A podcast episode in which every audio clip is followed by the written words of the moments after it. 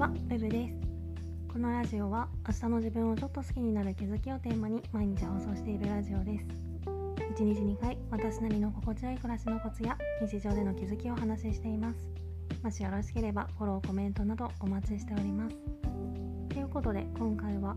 意外なエナジーヴァンパイアっていうテーマでお話ししたいと思います。ちょっと前いやかなり前かな。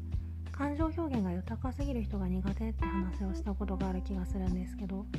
私にとってはまさにこの感情表現が豊かすぎる人がエナジーヴァンパイアなのかなと思って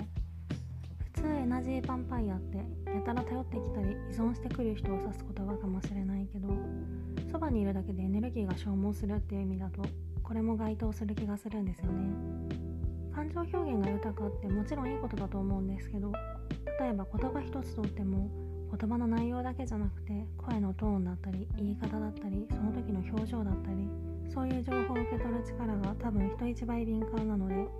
言葉自体が重いと重いって言ったら言い方悪いかもしれないけどすごい大きなエネルギーを感じてしまって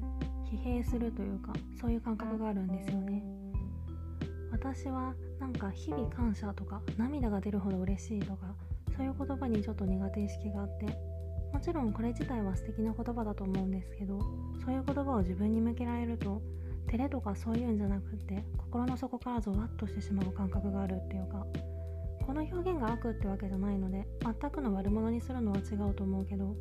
でもやっぱり私たち繊細さに分類される人間に備わってる敏感センサーみたいなものって自分の意思でスイッチをオンにしたりオフにしたりはできないから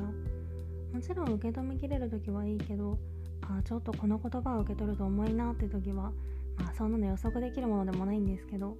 メンタルが疲れてる時はできるだけあんまりそういう強いエネルギーには触れないように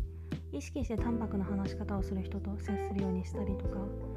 身近にそういう感情表現が豊かな人がいる場合は普段は会って話すところをそういう時はメッセージにしたりして受け取るエネルギーをできるだけ調整できたらいいのかなと思いました。今回はそんな感じです。